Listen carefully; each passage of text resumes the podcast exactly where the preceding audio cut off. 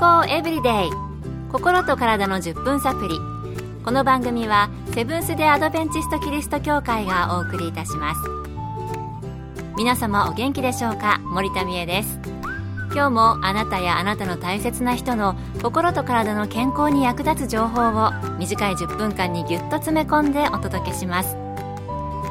セブンス・デ・アドベンチスト・キリスト教会は社会奉仕をモットーに世界中で病院や学校も運営しています。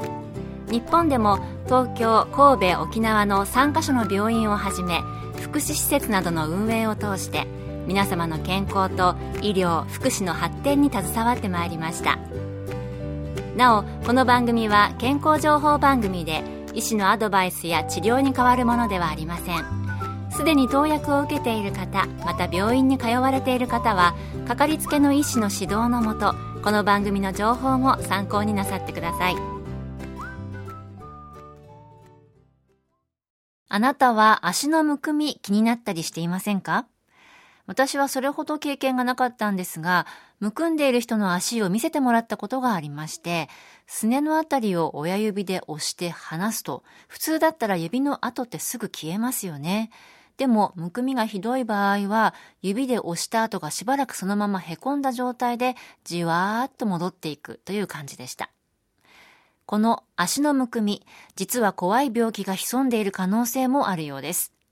今日のトピックは、下肢深部静脈血栓症です。なんだか長い病名ですが、今回はこの下肢深部静脈血栓症について、アメリカカリフォルニア州の放射線血管内治療専門医、三浦祐樹先生のお話をお送りします。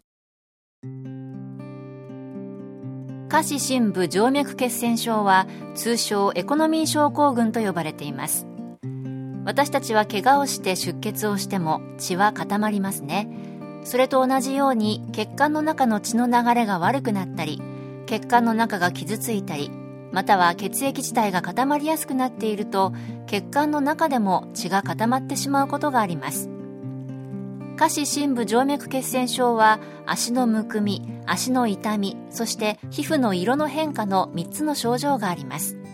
特に足のむくみはエコノミー症候群になった時の最初の症状なので覚えておくといいでしょう。この血栓が血管の中を流れていき、肺の動脈に詰まることがあります。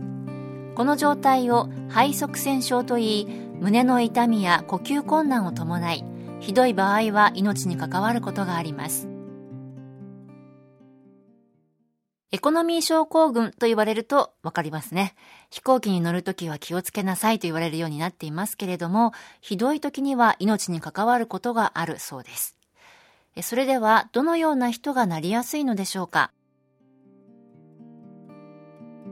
静脈の流れは歩くことや運動によって筋肉が収縮することによって助けられています。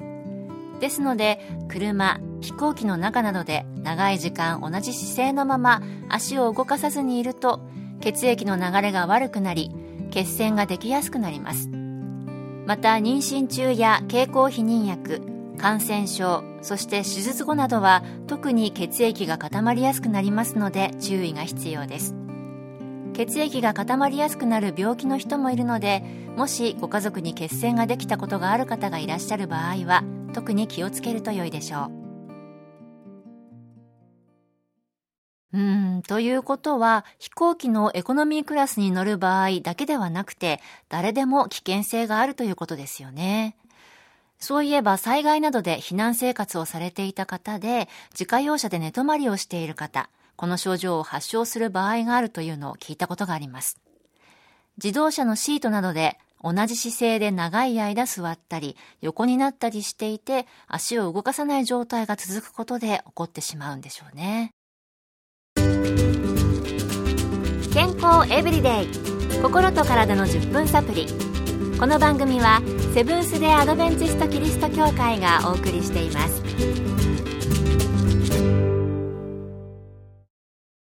今日は下肢深部静脈血栓症。エコノミー症候群について、アメリカカリフォルニア州の放射線血管内治療専門医、三浦祐樹先生のお話をお送りしています。それでは、治療はどのようにするのでしょうか？引き続き、三浦先生のお話です。下肢深部静脈血栓症の治療にはまず血液を固まりにくくする抗凝固薬や血栓を溶かす血栓溶解薬を使うことができます。しかしこれらの薬は出血しやすくなるので怪我や内出血をしないように注意が必要です。その他にも特に症状が重い場合や血栓ができるリスクが高い場合は過大静脈フィルターというものを過大静脈に配置することもできます。これは足にできた血栓が肺に届き肺塞栓症からの突然死などを防ぎます。お薬で血液が固まりにくくしたりそれから通り道にフィルターを置いて血栓が肺に行く前に食い止めるということですね。それでは予防策はあるのでしょうか？引き続き三浦先生のお話です。下肢深部静脈血栓症を予防する一番の方法は長時間の同じ姿勢での座りっぱなしなどをなるべく避けることです。行機や車電車での移動時などの時は座ったままの状態でかかとを上げ下げしたり膝でふくらはぎをマッサージする運動が効果的です。また入院中など寝ている時間が長い場合はベッドで寝たまま足首を曲げ伸ばししたり手足を少し持ち上げてブルブル震わせる運動なども効果的です。また水分補給にも気を使ってください。水分が足りなくなると血液も固まりやすくなります水分補給と運動が大切なようですね座ったままでかかとを上下したり、膝でふくらはぎをマッサージ。私もね、今マイクの前にずっと座ってお届けしていますので、ちょっとやってみましょう。えまずかかとを上げ下げ。これは簡単ですね。えそして、膝でふくらはぎをマッサージ。ん？あ、こうか。これはちょっと足を組む感じ。ああ。少しやるだけで血の流れが良くなってる感じしますね。足があったかくなってるような気がします。気のせいでしょうか。えー、このようなちょっとしたことでも予防になるということでした。普段の生活に取り入れても結構足の血の流れが良くなって気持ちいいかもしれません。あなたも試してみてはいかがでしょうか。今日の健康エブリデイいかがでしたか？ここで埼玉県の入間川キリスト教会があなたに送るヘルシーカフェのお知らせです。5月25日午後2時からセブンス・デ・アドベンチスト入間川キリスト教会でヘルシーカフェを開催します。元気な人はこれを食べていた。食べ物で変わるあなたの健康寿命をテーマにお茶を飲みながら気軽に参加できるセミナーです。講師は看護師の山室敦さん。参加費は無料です。詳しくは入間川協会ヘルシーカフェ入間川協会ヘルシーカフェで検索。また入間川以外でも各地の教会で健康セミナーが開催されます。どうぞ番組ブログをご覧ください。健康エブリデイ。心と体の10分サプリこの番組はセブンス・デ・アドベンチスト・キリスト教会がお送りいたしました。